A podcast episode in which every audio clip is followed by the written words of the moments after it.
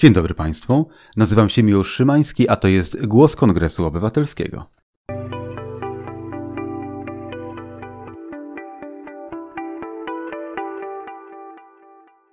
Dziś porozmawiamy sobie o potrzebie suwerenności europejskiej i wokół tekstu pod dokładnie tym samym tytułem o potrzebie suwerenności europejskiej, który znajduje się w ramach publikacji e, pomorskiego Finkletera, kwartalnika, dostępnego na stronach Kongresu Obywatelskiego, a ze mną jest dzisiaj jego autor, pan Jan Filip Staniłko, pracujący w Naukowej i Akademickiej Sieci Komputerowej, a także członek Rady Programowej Kongresu Obywatelskiego. Dzień dobry panu. Dzień dobry panu. Więc może przejdźmy od razu do najważniejszego zagadnienia, bo w swoim tekście, który serdecznie wszystkim polecam, pisze pan o tym, że Unia Europejska jest tworem na skalę historii światowej dość niezwykłym i podstawowym problemem, jaki wynika w przypadku Unii Europejskiej, to jest to, czy ona ma suwerenność, czy ma trochę suwerenności.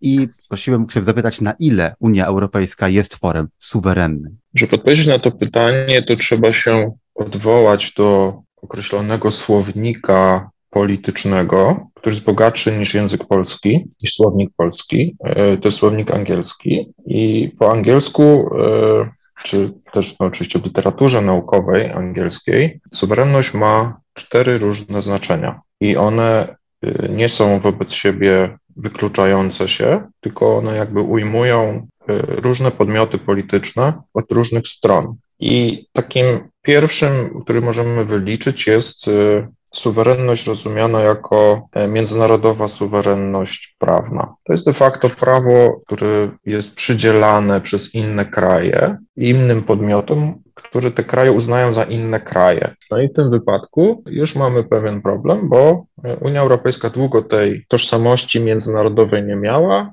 Jeżeli dobrze pamiętam, to traktat lizboński ten, tę suwerenność przyznał. W związku z czym, kiedy mamy jakieś międzynarodowe wydarzenia, no to uczestniczą w, niej oficjal, w nich oficjalni przedstawiciele Unii Europejskiej, instytucji europejskich, którzy się notabene teraz bardzo o to kłócą, kto jest ważniejszy, czy Ursula von der Leyen jako przewodnicząca komisji, czy Charles Michel jako przewodniczący Rady. I to jest jeden sens. Inny sens to jest, to się nazywa taka suwerenność westfalska. To jest y, efekt, y, można powiedzieć, rozstrzygnięć politycznych, które nastąpiły w Europie po, po pokoju westfalskim, kończącym wojnę 30-letnią w XVII wieku. Czy stworzono właściwie coś, co nazywamy dzisiaj nowoczesnym państwem. I to opiera się na tym, że istnieje autonomia władcza tych, którzy rządzą na danym terytorium. To jest taka struktura po angielsku to się mówi authority, czyli takiej władzy niekoniecznie związanej tylko z przemocą, ale Max Weber to sprowadził już na samym końcu do monopolu, legalnego monopolu na przemoc, już w takim skrajnym przypadku. Trzeci sens suwerenności to jest, nazwijmy to, żeby to przetłumaczyć z angielskiego, e, suwerenność domowa, domestic sovereignty. To najczęściej e, dotyczy zdolności do określania swoich reguł politycznych, no, takich jak konstytucja, na przykład jakichś sformalizowanych i zinstytucjonalizowanych form organizacji państwa i życia publicznego. I czwarty sens to jest taka suwerenność, którą najczęściej w, w, ostatnich dekadach opisują specjaliści stosunków międzynarodowych, głównie gospodarczych, to jest suwerenność w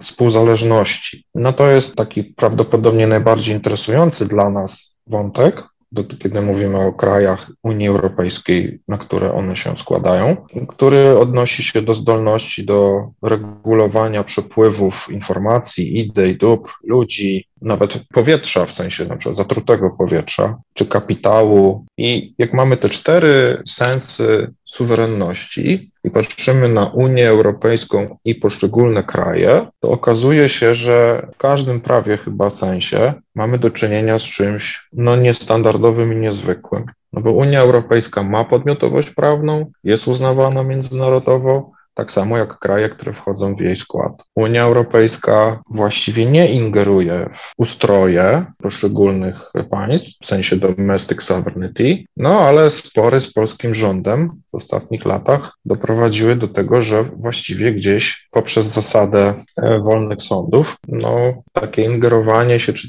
takie ingerowanie lub podejrzenie o to ingerowanie stało się przedmiotem właśnie niesnasek. Unia Europejska nie ma monopolu na przemoc na terytorium Polski, wręcz odwrotnie, ona traktatowo opiera się na administracji krajowej, która ma wdrażać normy ustalane e, na poziomie centralnym. Oczywiście we współudziale i w tym takim trójstronnym procesie uchwalania czy ustalania reguł europejskich, ale to oznacza również, że traktatowo rząd polski zrzekł się bardzo dużej ilości westfalskiej suwerenności co do bardzo wielu różnych zagadnień e, życia, co najmniej czterech, które są monopolem Komisji Europejskiej i całej masy, które są współdzielone z Komisją czy współregulowane, właśnie w imię reagowania na tą współzależność. To, że wiele krajów, szczególnie małych, no nie jest w stanie w, w globalnej gospodarce czy globalnej geopolityce samemu regulować sobie rzeczywistości i stają się takimi de facto terytoriami, na których na przykład obracamy jedną walutą euro. Większe kraje mają większe zdolności do, do reagowania, no ale nawet Chiny i Stany Zjednoczone od tej współzależności wolne nie są. Teraz, kiedy rozmawiamy o suwerenności europejskiej, to powinniśmy za każdym razem dosyć precyzyjnie rozróżniać, o jakim sensie mówimy, pamiętając jednak też, że te sensy na siebie często zachodzą i no, aktorzy polityczni w Unii Europejskiej i dookoła niej e, niekiedy manipulują różnymi e, kontekstami. Najczęściej trzeba pamiętać, to jest e, jakby koniec odpowiedzi na pierwsze pytanie, że taka zasada podstawowa jest taka, że, że politycy używają takiego sensu słowa suwerenność, czy pojęcia suwerenności, najbardziej rezonuje z, z tym, co się po angielsku nazywa constituency, czyli z tymi, którzy determinują ich obecność u władzy. Władimir Putin ma inny, inną constituency niż Andrzej Duda, ale każdy z nich musi się troszczyć o to, aby w określonym zakresie u tej władzy y, pozostać, bo taką ma też y, rolę. W tym kontekście widzimy też, jak bardzo trzeszczy nasz takie globalne otoczenie Europy, właśnie dlatego, że często nie rozróżniamy tych różnych poziomów suwerenności, o których przed chwilą powiedziałem. No właśnie, i w to wszystko wplątuje się słynne pytanie, pod jaki numer mam zadzwonić, żeby rozmawiać z Europą. No, obecnie wszystko... znamy to, tą odpowiedź, bo jeżeli aktorem, który takim bardzo realistycznym geopolitycznie sensie określa, czy dookreśla to, co niedookreślone, e, jest prezydent Stanów Zjednoczonych, to prezydent Stanów Zjednoczonych obecnie dzwoni do Ursuli von der Leyen. Dobrze, chociaż tyle mamy e, w tych trudnych czasach wyjaśnione. Natomiast mimo wszystko, jak wspominał Pan, że kwestia suwerenności jest dosyć skomplikowana i kilkuwarstwowa, powoduje to, te, czy trzeba na to nałożyć także to, że 27 obecnie krajów Unii Europejskiej to jest 27 różnych punktów widzenia, 27 różnych interesów narodowych, 27 różnych constituency, które wyznaczają, czym się najbardziej interesują politycy danego kraju. I teraz w Pana tekście jest bardzo dużo miejsca, bardzo dużo miejsca poświęcił Pan Chinom, które to są niezwykle ważne na przykład dla Niemiec w kontekście zarabiania pieniędzy dla niemieckiego przemysłu, który z kolei jest no, jednym z najważniejszych aktorów na niemieckiej scenie politycznej. I dochodzi do sytuacji, w której mamy na przykład w Unii Europejskiej Litwę, która stosuje bardzo, mm, nazwijmy to, asertywną politykę wobec Chin, bo też za dużo na Chinach nie zarabia i otwarcie wspiera Tajwan i ma taką bardzo pryncypialistyczną i moral, moralną postawę, z jednej strony, a z drugiej strony mamy pana Scholza, który obściskuje się z panem Xi niedawno i chce, szuka nowego, jakby wielkiego rynku, na którym może odrobić straty, które Niemcy ponoszą w tej chwili z uwagi na to, że Rosja jest w dużej mierze odcięta. I to sprowadza mnie mianowicie do pytania, co się stało takiego e, u nas w Europie, że pomimo że my jesteśmy teoretycznie w sojuszu i tworzymy coś, co jest czymś więcej niż tylko sojuszem, jest czymś, co ma pewne cechy suwerenności z jednej strony, to z drugiej strony coś o tak dużej sile grawitacji jak Chiny może spokojnie naderwać przynajmniej te połączenia między nami. Spróbujmy na żywo e, jakby przeanalizować, e, jak się ta sytuacja ma w kontekście tych czterech różnych sposobów rozumienia suwerenności. Zauważmy, że takie kraje jak Rosja i Chiny bardzo świadomie starają się nie odnosić do Unii Europejskiej. One oczywiście posiadają e, świadomość tego, że to jest e, często spory kawałek właśnie westfalskiej suwerenności, który jest określany w Brukseli i Luksemburgu. I tutaj no, ostatnia afera związana z, z, z korupcją w Parlamencie Europejskim pokazuje, że takie malutkie monarchie jak Katar też są w stanie tą logikę dosyć szybko wykorzystać. No ale wtedy, kiedy jest to bardziej korzystne dla Rosji i dla Chin, czyli raczej zazwyczaj odwołują się do poszczególnych rządów. Rząd chiński y, na przestrzeni ostatnich y, no, ponad 10 lat podpisał szereg strategicznych partnerstw w środkowej Europie, zarówno z Białorusią, jak i z Węgrami, jak i z Polską, obiecując praktycznie każdemu, że gdzieś tam skapnie mu coś y, z jedwabnego szlaku. Rosjanie bardzo podobną politykę stosowali wobec poszczególnych krajów byłego bloku sowieckiego, a później też o dziwo Niemiec, y, które się dały wciągnąć w tą grę, że bilateralnie załatwimy sobie sprawy gazowe, by każdy będzie na tym miał jakąś korzyść. Więc y, ten problem całości i części jest wbudowany w tą niejasną strukturę Unii, ten problem Amerykanie również dyskutowali tuż po wojnie o niepodległość Stanów Zjednoczonych i dlatego e, przeszli od artykułów Konfederacji do, do konstytucji, którą obecnie mają, właśnie e, mówiąc, że poszczególne stany będą zbyt małe i będą miały zbyt rozdrobnione interesy, jak i też mogą być wewnętrznie manipulowane przez elity, w związku z czym lepiej pewne rzeczy uwspólnić. I e, no, do tej pory chyba są zadowoleni, choć e, wiemy też, że po drodze e, spory pomiędzy poszczególnymi częściami Stanów Zjednoczonych przebierały nawet formy wojny domowej. I to było niebywale ważne doświadczenie dla tej bądź co bądź wtedy jeszcze wciąż bardzo młodej wspólnoty politycznej. Na razie wiemy, że Unia Europejska wojnę domową, w sensie europejską wojnę domową, no właśnie zlikwidowała, ucywilizowała, zamieniła w, w taki burzliwy, ale jednak proces polityczny. I myślę, że ta wizyta kanclerza Scholza jest niezmiernie ciekawa właśnie z tego punktu widzenia, tego jak, jak właściwie Unia Europejska ma dalej funkcjonować. Kanclerz zamiast, zanim y, wyleciał do Pekinu, był, był bardzo krytykowany i odrzucił też propozycję Emmanuela Macrona, żeby pojechać razem. No taka typowo francuska propozycja, nie pojechał z Ursulą von der Leyen, tylko miał, miał pojechać z, z prezydentem drugiego dużego państwa. No uznał, że to jest jednak wizyta bilateralna, ale opublikował bodaj w Financial Timesie y, taki dosyć, albo w Politico, już nie pamiętam, taki dosyć ciekawy tekst właśnie na temat tego, jak Niemcy widzą te relacje właściwie europejsko-chińskie. Ten tekst był napisany z punktu widzenia Niemiec w Unii Europejskiej i odwołał się tam do takiej trzyelementowej logiki partnerstwa, rywalizacji i wrogości. No i zgodnie trochę z, z takim handlowym duchem powiedział, że jak nie będziemy ze sobą rozmawiać, to, to nigdzie nie dojdziemy. Ja po przeczytaniu tego tekstu miałem takie wrażenie, że w sumie to on jest dobrze uargumentowany. Niemcy mają prawo jeździć do Chin. Tak, tak jest. W porządku międzynarodowym, w porządku europejskim mogą to robić. Powody, dla których y, pojechał, są dosyć jasne. Znaczy, Niemcy po kryzysie strefy euro w dużej mierze żyją z relacji z Chinami, gospodarczymi relacjami, relacji z Chinami i w, można tak bardzo trywialnie powiedzieć, te wszystkie fundusze europejskie, które do Polski trafiają, trafiają również dzięki temu, że Niemcy sprzedają swoje maszyny i samochody w Chinach.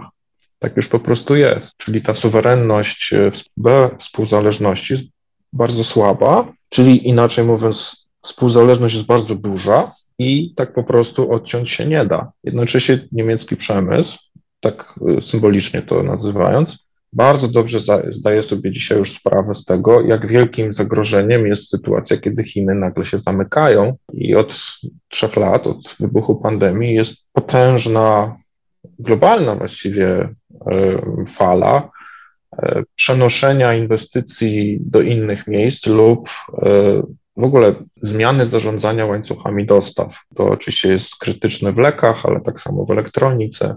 To nie wcale tej najbardziej zaawansowanej, tylko czasami tej zupełnie trywialnej. Jest, jest to bardzo duży, aktualny w tej chwili proces, którego Polska również jest naprawdę sporym beneficjentem, dlatego że sporo niemieckich biznesów, szukając bezpieczeństwa, wylądowało w ostatnich latach w Polsce i ląduje. Możemy sobie zobaczyć, ile fabryk w ostatnich miesiącach ogłaszają w Polsce dwa największe koncerny samochodowe niemieckie. Ta wizyta była takim dobrym momentem do tego, żeby temat przedyskutować. Procencie do Litwy, to można powiedzieć, to również jest e, taka interakcja suwerenności we współzależności międzynarodowej i suwerenności prawno-międzynarodowej, ponieważ Chiny wiadomo, że nie chcą uznania międzynarodowego dla Tajwanu, ale wszyscy wiemy, że Tajwan ma westfalską suwerenność, ma suwerenność y, domową, czyli określa swoje instytucje polityczne i uczestniczy w tych relacjach gospodarczych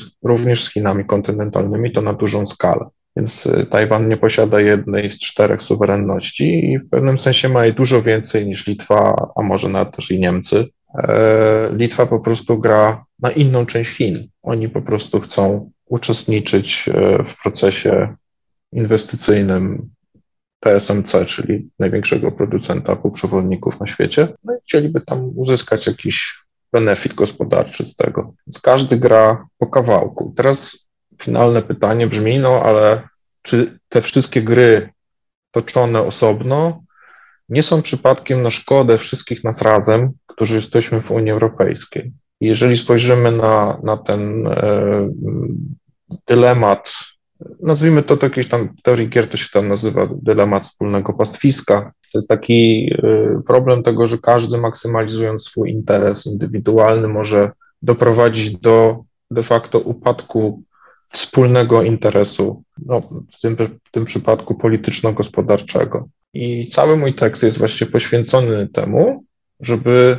nauczyć się myśleć o Unii Europejskiej jako o tworze, który w dzisiejszych realiach posiada praktycznie równo, równie dużo westfalskiej suwerenności jak kraje. W takim prawnym sensie może nawet posiadać więcej, natomiast y, nie przypisujemy mu y, tej suwerenności rozumianej y, jako suwerenność we współzależności. Tu cały czas poszczególne kraje, a w szczególności kierujący nimi politycy, uważają, że no lepiej jest rozwiązywać te kwestie krajowo. No bo jeżeli uznamy, że przemysł niemiecki w jakimś sensie również głosuje, choć nie tak jak w Stanach Zjednoczonych, to jest trochę inny mechanizm polityczny, no to kanclerz Scholz odpowiada przed przemysłem niemieckim, a nie przemysłem europejskim ale w logice współzależności, tej suwerenności we współzależności, no to jest bardziej skomplikowane. Więc w praktyce de facto rozmawiamy o dwóch porze pomiędzy dwoma y, sensami suwerenności. Suwerenności w, w, w takich przepływach międzynarodowych, do zdolności do samodefiniowania się w tych, y, w tych przepływach i o zdolności do politycznej autonomii i kontroli egzekwowania, przestrzegania pewnych reguł. Moim zdaniem to to pierwsze rozumienie sprawia, że y, powinniśmy jako Europejczycy naprawdę bardzo poważnie się zastanowić nad tym, czy e, dzisiejsze instytucje europejskie nie powinny uzyskać w określonych kontekstach większej mocy sprawczej. I to wcale nie oznacza, że musimy zmienić traktaty. To jest właśnie główny sens tego tekstu, że wiemy też, że, że zmienianie instytucji politycznych Unii Europejskiej, czyli zmienianie tej e, domowej suwerenności jest niebywale trudne, ale można tym samym pojęciom e, i praktykom nadać nowy sens. I chyba do tego sprowadza się idea tego tekstu. Właśnie, ja w kontekście tego chciałbym jeszcze wrócić do Kongresu Obywatelskiego, który odbył się dwa miesiące temu, w którym spotkaliśmy się na jednym z paneli pod tytułem Jaka droga do siły i odporności Europy. I tam mówił Pan w ramach właśnie rozważania tego suwerenności, ile podmiotowości, ile władzy trzeba byłoby przekazać e, z krajów członkowskich do Brukseli, użył Pan przykładu europejskiego lotniskowca, że tego europejskiego lotniskowca nie ma, nie ma podobnie europejskiej armii. I ja bym chciał, mm, żeby powiedział Pan parę słów więcej na ten temat. Znaczy, wiemy, albo przynajmniej czujemy, że dotychczasowy model Unii Europejskiej w dużej mierze się wyczerpał bądź się wyczerpuje. To jest oczywiście skomplikowany proces i taki raczej lodowcowy, natomiast Unia Europejska stała się duża, jest 27 członków w niej, co powoduje, że jest coraz mniej sterowna. W związku z tym albo my jako członkowie tejże Unii powinniśmy zdecydować się na to, żeby Unia Europejska miała więcej podmiotowości, a więc miała więcej sprawczości jako instytucja centralna, jako Bruksela, albo żeby miała mniej, tak, żeby poszczególne kraje mogły bardziej swobodnie prowadzić własną politykę. Jaka, był, jaka jest Pana wizja w tym kontekście? Chciałbym, żeby Pan powiedział trzy słowa więcej na temat idei europejskiego lotniskowca. To można różnie rozumieć, bo e, zacznijmy może tego lotniskowca. Niestety e, Unia Europejska jest e, lotniskowcem dla cudzych samolotów, technicznie rzecz ujmując. Unia Europejska powstała po II wojnie światowej, na skutek II wojny światowej, choć już przed wojną e, zapowiadano jakby potrzebę gdzie niegdzie powstania czegoś takiego. No, jesteśmy też kontynentem bardzo, raczej tak kontynentalnie bardzo pacyfistycznym. Można powiedzieć, że od czasu Land-Lease Act, kiedy Wielka Brytania jako imperium przekazała pałeczkę innemu imperium, czyli Stanom Zjednoczonym, Europa coraz mniej interesowała się swoim bezpieczeństwem takim militarnym. Teraz, y, kiedy mówimy o lotniskowcu, mówimy o czymś, co y, jest, jest po prostu to jest wehikuł militarny. Kłopot polega na tym, że to jest bardzo drogi system. Sam lotniskowiec się sam nie obroni, to jest y, około 30 kilku okrętów dookoła i pod nim, i nad nim też tam coś lata. To wszystko jest bardzo drogie. Chiny mają bodaj chyba w tej chwili trzy lotniskowce, rosyjski się spalił ostatnio, a mają chyba, nie wiem, z 12. A ile ma Europa? Europa nie ma jako Unia ani jednego, a w Europie jest tam bodaj cztery czy pięć. W tym y, jeden jest brytyjski, jeden jest francuski, jeden jest bodaj włoski i jeden jest współdzielony. To jest, to jest bardzo ciekawe. Znaczy, Francuzi z, z Brytyjczykami podjęli decyzję, że wspólnie sfinansują jeden lotniskowiec i jakoś tam nim zarządzają. To pokazuje, że dzisiaj jeden członek Unii Europejskiej z drugim byłym członkiem Unii Europejskiej są w stanie prowadzić takie inwestycje, ale oni to oczywiście robią dlatego, że istnieje NATO. I teraz tak samo NATO, jak i Unia Europejska przeżywa ciągle te dyskusje o tym, no, co właściwie należałoby robić. Lotniskowiec ma tutaj podwójny sens.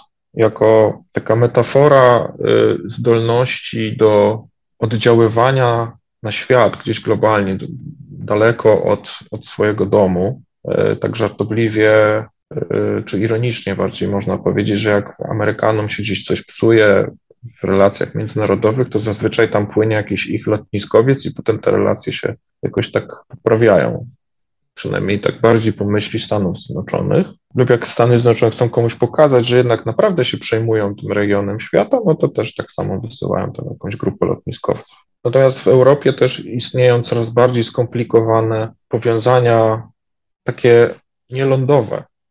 Tutaj mamy na myśli y, przede wszystkim połączenia transkontynentalne y, internetowe, bez których w ogóle nasza dzisiejsza gospodarka właściwie nie byłaby możliwa, jak i połączenia energetyczne, czyli kable energetyczne z energetyki offshore, jak i też bardzo dużą ilość różnych rurociągów, gazociągów i ropociągów. No i można powiedzieć, że gdyby dzisiaj ktoś wysadził jakieś tam dwie, trzy rury z Norwegii, no to Europa jest na kolanach. Norwegia nie jest w Unii Europejskiej, a duża część tych y, rurociągów przebiega po prostu przez wody międzynarodowe, które nie są wodami Unii Europejskiej. Bałtyk czy Morze Północne to nie są wody Unii Europejskiej. Ale kto będzie miał problem, jak ktoś to wysadzi?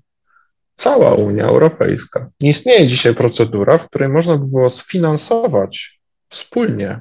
Szwecja, Polska, Niemcy, Dania finansują na przykład jakąś militarną infrastrukturę ochrony podmorskiej infrastruktury Morza Bałtyckiego albo jakichś innych mórz współzależnych i wspólnie decydują o tym, jak ona ma być użytkowana. Czy do tego potrzeba NATO? No, Szwecji w NATO jeszcze nie ma. Każdy z tych poszczególnych krajów ma różnego rodzaju poziom wydatków na zbrojenia, ale jeżeli jedna trzecia polskiej energetyki 50% energetyki niemieckiej, a właściwie 99% przychodów międzynarodowej gospodarki, y, międzynarodowej gospodarki Norwegii pochodzi gdzieś z morza, no to chyba jest to ważny temat. I pytanie staje się coraz bardziej pilne, bo widać, że to no, nie jest dobrze chronione. Więc y, to jest takie wyzwanie, jak uwspólnić ten problem, jak sfinansować wspólnie rozwiązanie E, danego problemu. Tym problemem jest ochrona infrastruktury morskiej i podmorskiej. która jest konsekwencją, i, i cały ten problem jest konsekwencją polityk unijnych. To różnego rodzaju polityki, nie wiem, Zielonego Ładu mówią o tym, że duża część e, europejskiej energetyki po prostu będzie zależna od morza, tak, tak czy inaczej. A więc e, moim zdaniem Unia historycznie, to wiemy, e, rozwijała się przez kryzysy, ale rozwój musi następować też poprzez wychodzenie naprzeciw różnym wyzwaniom. I dzisiaj idea tego, jak coś sfinansować, e, no jest, jest, jest podstawowym problemem. Teraz ten przykład pokazywał z tym lotniskowcem francusko-angielskim, pokazuje też, że, że można coś sfinansować i wcale nie użytkować, bo Litwa też może się dołożyć do tego